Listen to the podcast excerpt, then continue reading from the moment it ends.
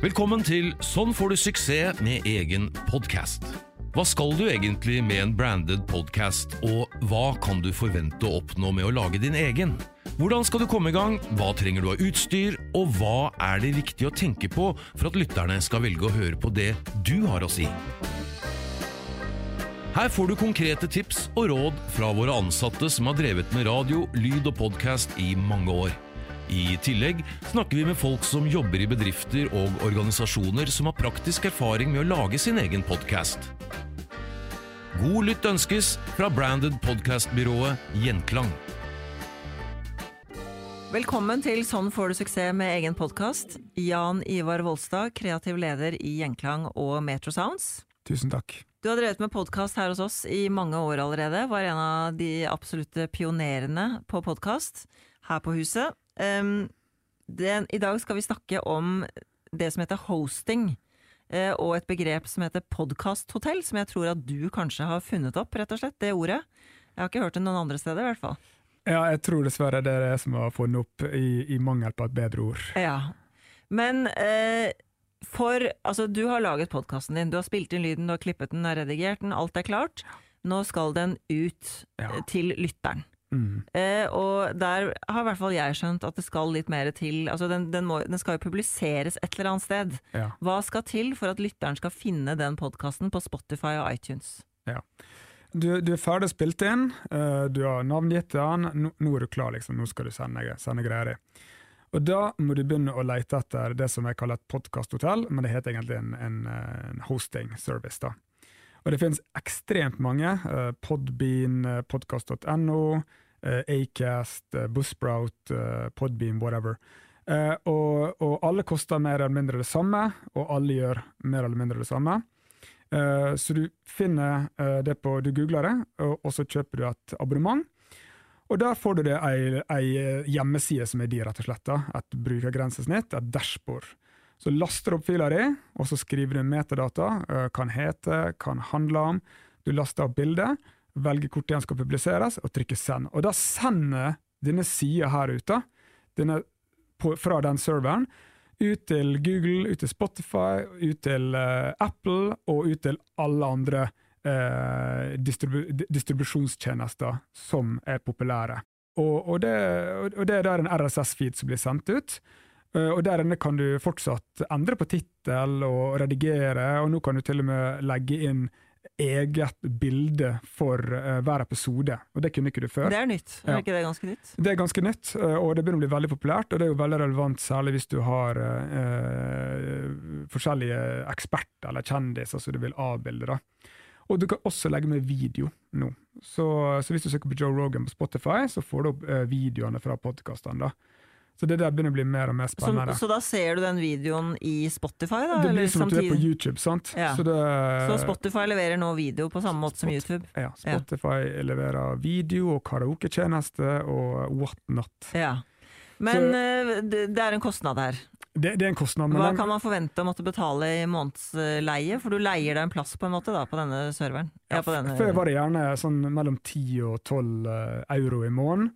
Men nå det sånn du kan få det gratis da, og grunnen gratis for det da får den tjenesten ofte lov til å selge reklame på din podcast. Men da får ikke du noen andel av den inntekten? Nei, du må opp på et visst nivå da. Men klart, har du en podcast på engelsk, så kan du liksom komme deg I posisjon da. Men hvis du på en måte har ambisjoner her I Norge, så kan det være lurt å gå til en tjeneste som podcast.no eller Acast, noen som du faktisk har et telefonnummer til og en e-post, og som kan liksom hjelpe deg å nå dine mål, for de kan faktisk selge reklame for det.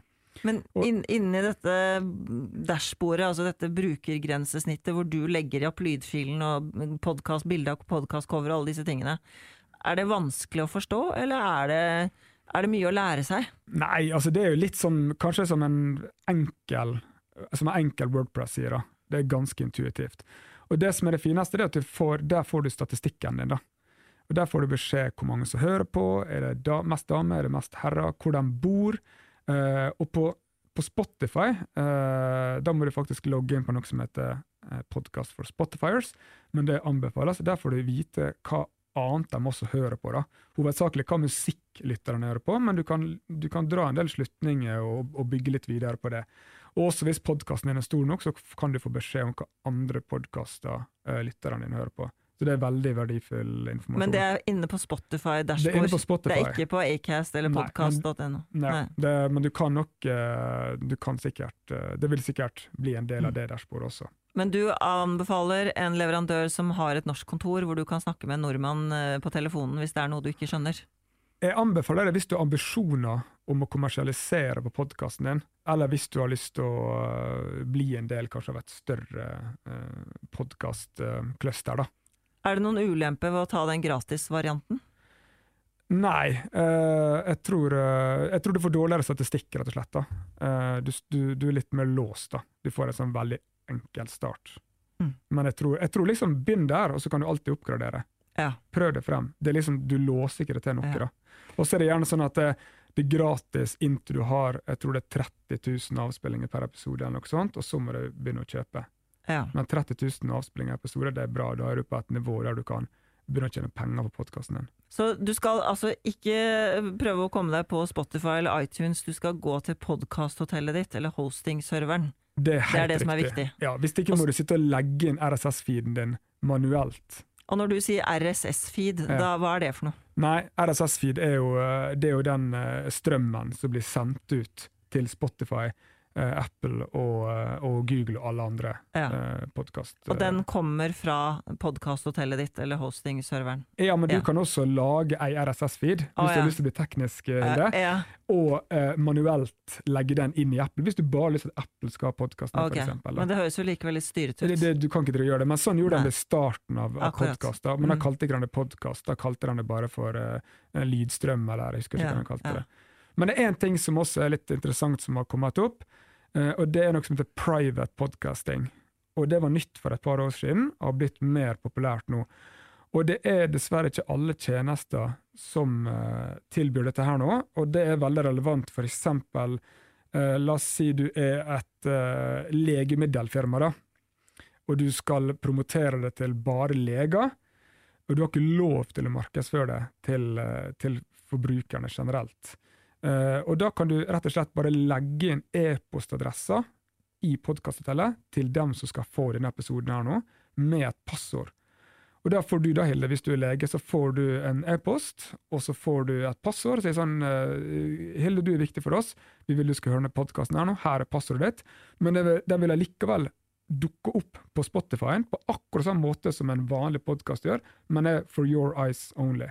Eller ears only, som vi sier på podcast. Transistor har for den tjenesten, og et par andre. Så det er spennende, og det er også veldig spennende for at hvis du driver med internopplæring.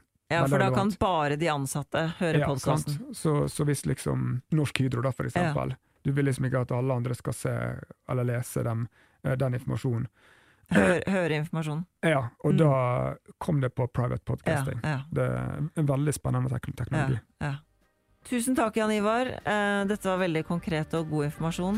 Finn deg et podcasthotell, og så kommer podcasten din ut til publikum.